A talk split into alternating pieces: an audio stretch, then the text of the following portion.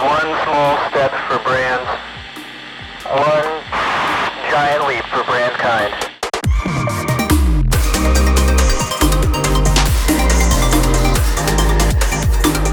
Hey, everybody, welcome back to an episode of Food Chained presented by Perfy. Today's guest, we've got Andrew Benin of Graza with us. Andrew, thanks for joining us. It is so awesome to be here. I got to get a can of Perfy right now just to have something nice. Hell next yeah. Kendall probably has some stashed away for you. For sure. No, it's awesome to be here. Thank you for having me. You got it, man. Appreciate it. Hey, Andrew, tell the audience a little bit about yourself. Yeah, awesome. I am Andrew, as, as Vasa mentioned, from New York. And man, I've worked at a lot of CPG startups, like started my career at Warby Parker, then Casper, then Magic Spoon. I worked at Oura Ring. Like I have just like bounced around learning so much along the way, but always wanted to do my own thing. And man, it takes a while to muster up the courage to go for it. But thankfully, it finally did. Um, it, it led me to starting this company, Graza, which is an incredible olive oil company. And like we were so happy to identify as like what we are. We sell really good olive oil. That's what we do. It's in a squeeze bottle. It's at the right price. Like that that is Graza, and uh, it's been an amazing journey, and, uh, and I can't wait to share more today. Hell yeah, man. What was the inspiration behind going with olive oil?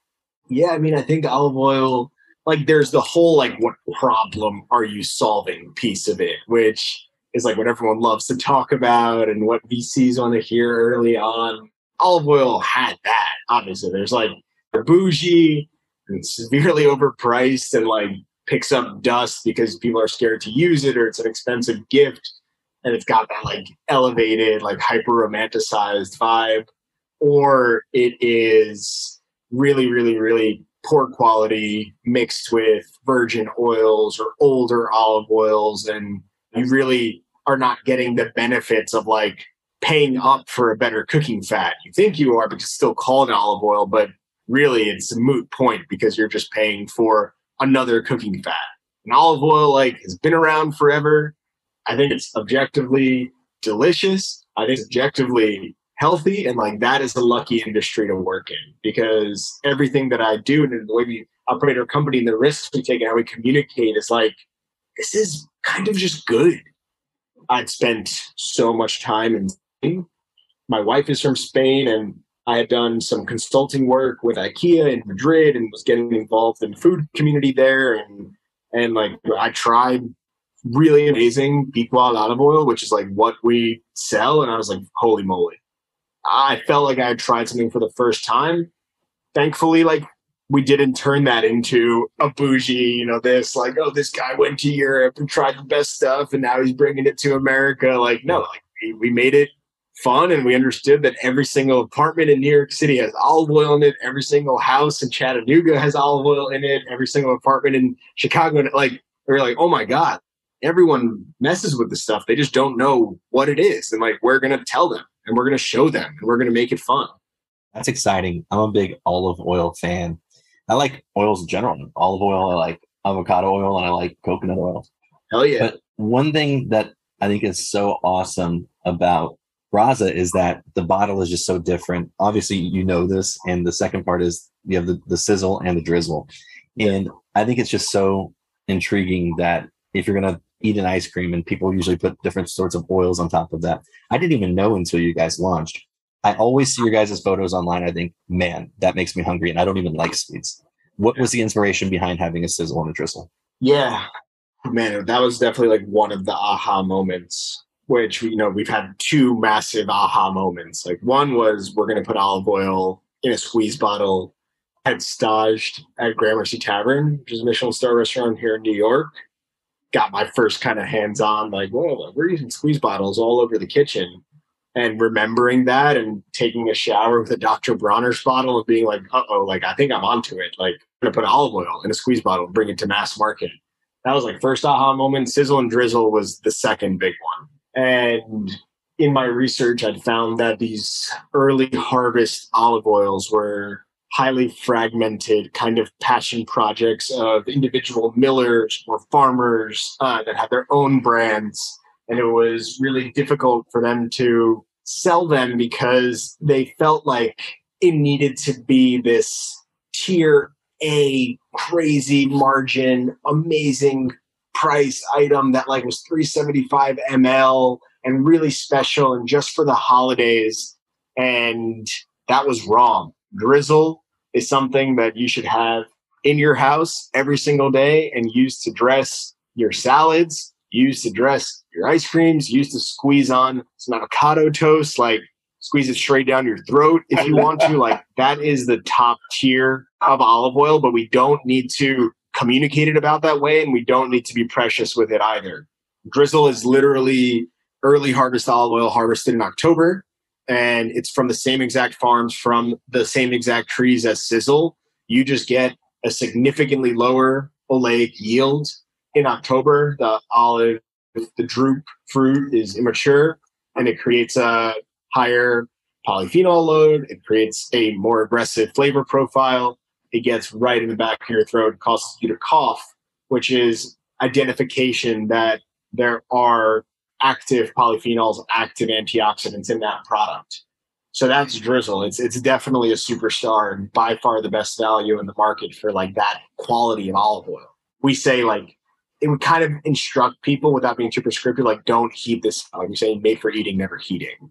And then sizzle is harvested six weeks later. You get double the yield from the fruit, uh, which is why it's cheaper. It's still absolutely incredible. Certain Michelin star restaurants that we sell to buy that instead of drizzle because they like that flavor profile more. But to the consumer to effectively communicate, that's our cooking oil. And it's a liberal oil in the sense that like you shouldn't be scared about how much you put in a pan or like if you want to confit something or like you, know, you shouldn't have that moment where you're like oh my god i just squeezed five dollars worth of oil into the pan. Like no like use sizzle to make a fried egg every day like you're gonna get 30 fried eggs out of that. So yeah and we have them in different sized bottles and we sell them as a pack on our website which is awesome. And you know early retail data is that like people are buying both which is incredible. That's amazing to hear. Aside from the two aha moments that you mentioned, when was your aha moment after you launched where you realized, holy shit, this is going to work? Or have you not had it yet? No, I mean, like when we turned on, we had like definitely invested in building in a pre-launch marketing strategy that was all organic and like we seeded, you know, as aggressively as we could. And we knew we knew before launch that it was going to work because the high inclination of a diverse amount of creators from different backgrounds and different food groups and different communities from like the brisket to the pizza to like everybody was messing with us and everybody was giving us amazing feedback and everybody was sharing. That's because i think when people receive this product whether you're a customer or content creator you know exactly what to do with it. You don't have to think is this new? Is this like a new USP that like I've never kind of heard of? Like, what do I use this for? Like, you're like, oh my God, this is olive oil in a squeeze bottle. I open it up and I start squeezing it.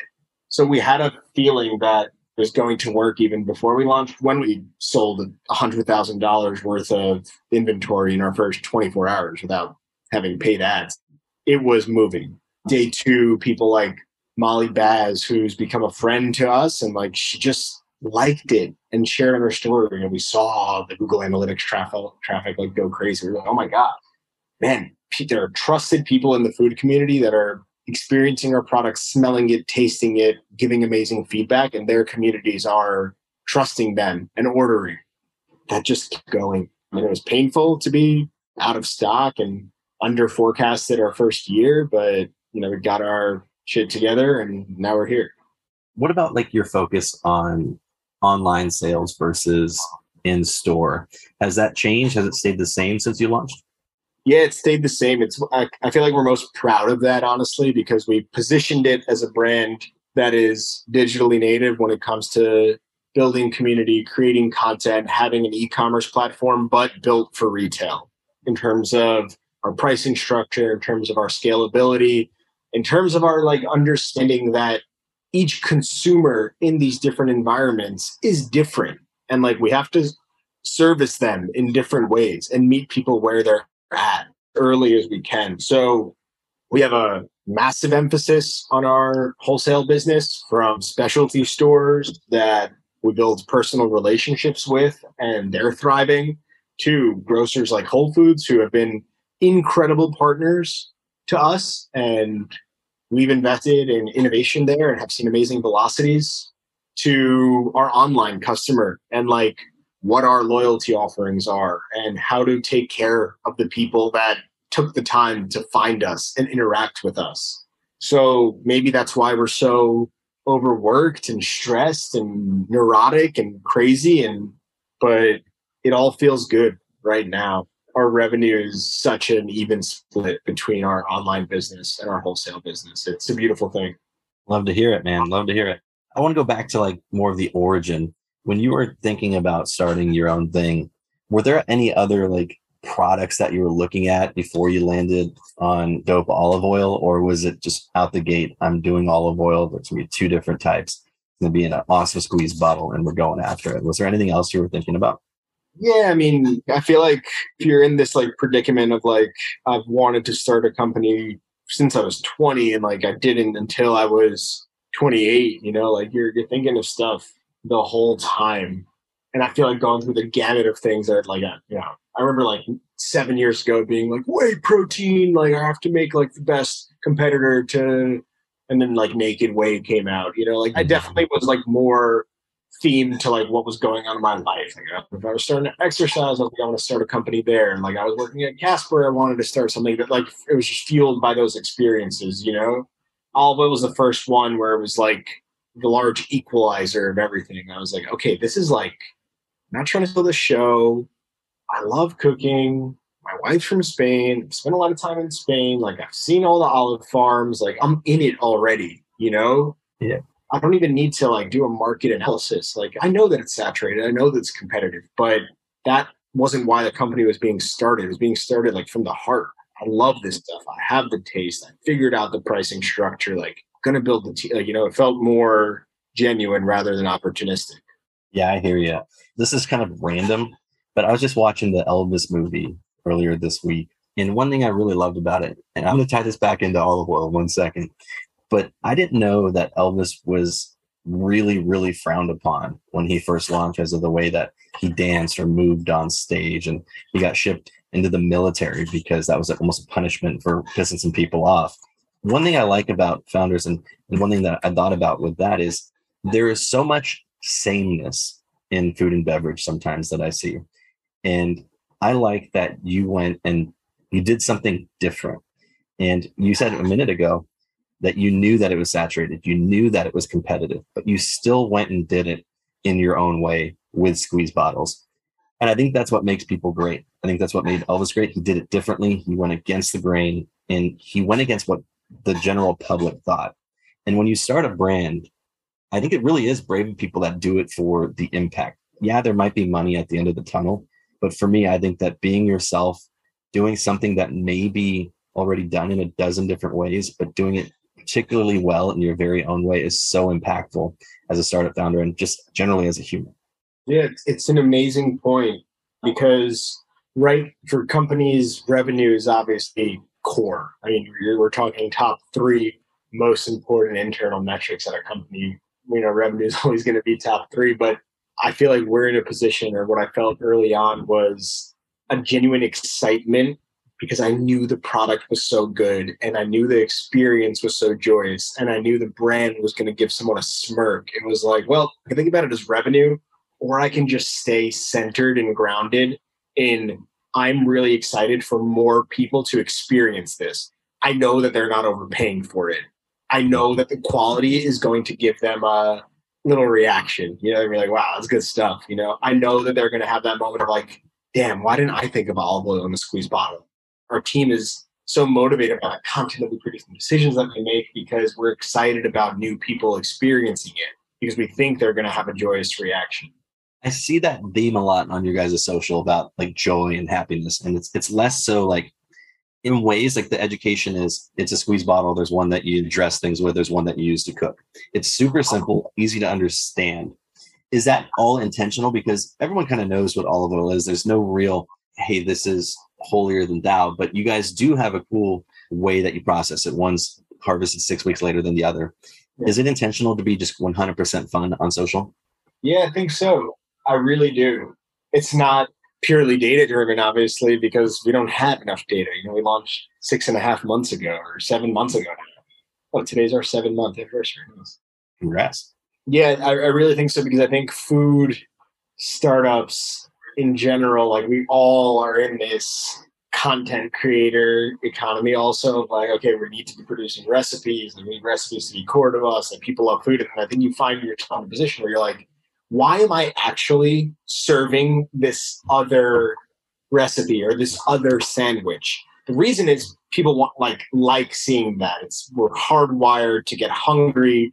Food and Instagram are almost like built for each other. So I think for us it was finding the courage to do some of that, but also break away and be like, well, we're actually servicing something to someone, not to elicit that like drool inducing I'm so hungry, like I'm just gonna go buy a sandwich right now because I'm just.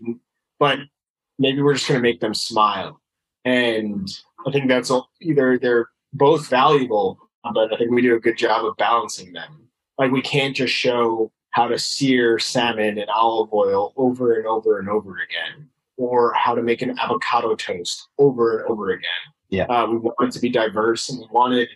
I think I've personally grown resistant to founders' stories as being core to the brand. I think they can get spun up in really weird ways sometimes.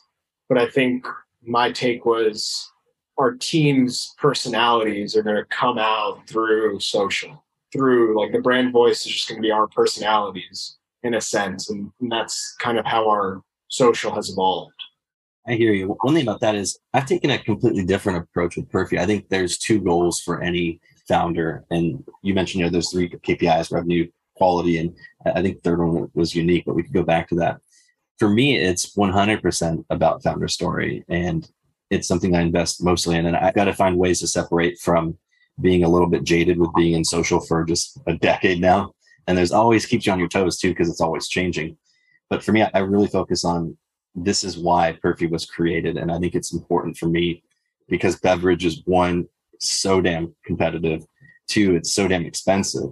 I think that one of the points of difference for Perfy is an emotional point of difference. And and that's one probably every single person you know has been impacted by someone that has either diabetes or has lost their life way too soon and is dealing with certain things, especially now after the pandemic. I call it before COVID and after COVID and and that's why I lean so heavily into why did I even burn the boats and take all of my savings, all of my stocks, all of my crypto, and put it into a beverage. And I think it's important for me, from Perfy standpoint, to, to focus quite a bit on that.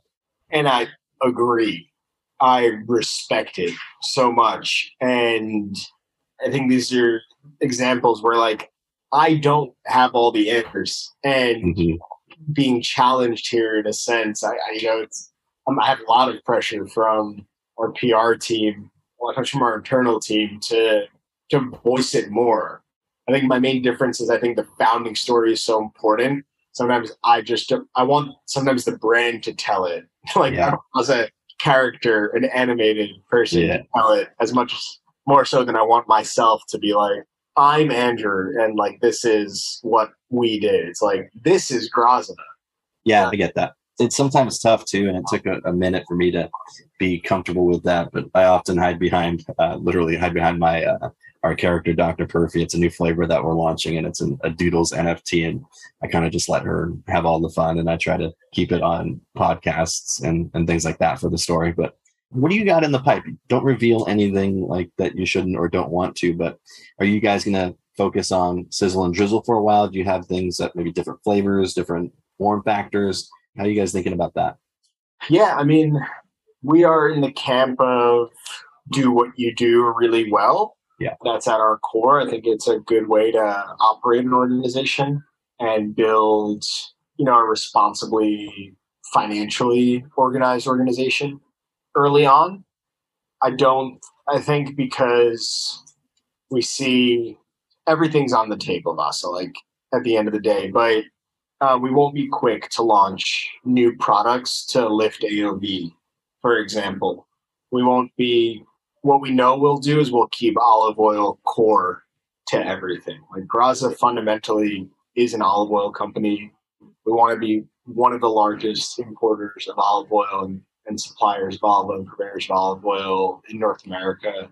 So that means launching products that have to do with olive oil. But like just because our customers are saying, man, this would work so well for balsamic vinegar, and like every olive oil company launches a vinegar, Mm. doesn't mean that that's what we're going to do. We're really open. I mean, we just had a really successful collab, a limited time offering. We partnered up with Fishwife and Diaspora and created a product together. There was a smoked cod, canned and preserved in our sizzle with cracked Aranya black pepper from Diaspora. And like, those are opportunities that we will always explore because I think they're creative. I think they're authentic. I think they're different. And I think they realistically are things that big food can't spin up as quickly as we can.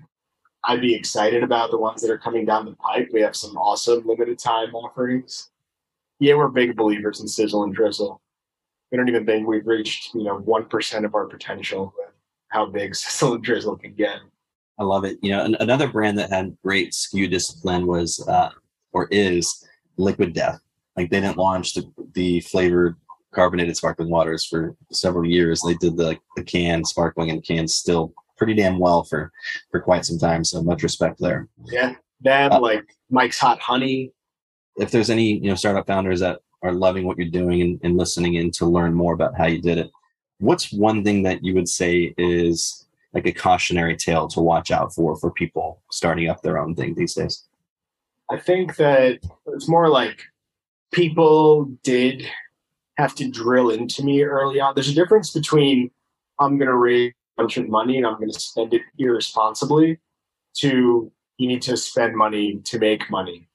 And I think understanding early on what those expenditures need to be, right? Like we needed to build a budget for seeding product. We need to make, you know, spend money to make money. We needed to get talented people involved early on that were organic marketing wizards. You need to spend money to make money. Our brand, when we were developing it, there was a lot of pressure from the community. Like, brand is dead. Like, private label is going to take over. And so many people have worked with these big branding agencies and gotten torched. It's like, yeah, well, that's because their product sucked, actually. Brand is alive. You need to spend money to make money figuring out that balance early on and having good advisors and good people you trust, I think is really important. Yeah, there are quite a few brands out there that have great historical people creating the branding, but maybe have rushed to the product. And one thing, if I could, was I didn't even start the branding of Perfy until after the liquid was pretty much done. There was a lot of things we were drumming up, but nothing really. I learned after we launched, to be honest. There's one of my biggest errors. Like my cautionary tale is I probably wouldn't have rushed through getting liquid in cans and then the branding. I probably would have taken more time and launched a few months later so I could have nailed the 1.0 label. But for me, it was pretty expensive, but I was also able to seed a lot of product with that 1.0 label. I just had to pause on all my retail efforts until I our 2.0 label launches, which is later this month. But I think that's that would be mine is don't speed through it. I think I created a fictitious finish line, which was actually a, a new starting line for me, which is launch. But I definitely, if I had to go back, the one thing I would change is slow down a little bit more. Yeah, it's a great point, and uh, one that I empathize with greatly and experienced um, in, in many ways. So it's an awesome point. I'm learning right now from you. It's great. Well, Andrew, that's going to conclude it. But before we close it out, where can people find you and where can they find Graza? Graza is everywhere. Uh, we can find it on our website, graza.co, C-O. Uh, we cannot afford the .com. And you can find us in a bunch of Whole Foods, all the fresh markets, fresh times. We have so many amazing at Central Market. You could go to our stockists on our website and find a store near you. There definitely is one. We, you know, we have distribution in all 50 states now, which is great. And I would, if I were you, check us out on Instagram. That's at Get Graza because that's where like you might not buy us, but at least you're gonna get a laugh. So yeah, Amazing, man. Well, Andrew, thanks for joining us. Uh, loved hearing a little bit about the story of Graza and listening and seeing under the hood. Really appreciate you, man. Awesome. Thank you so much for having me.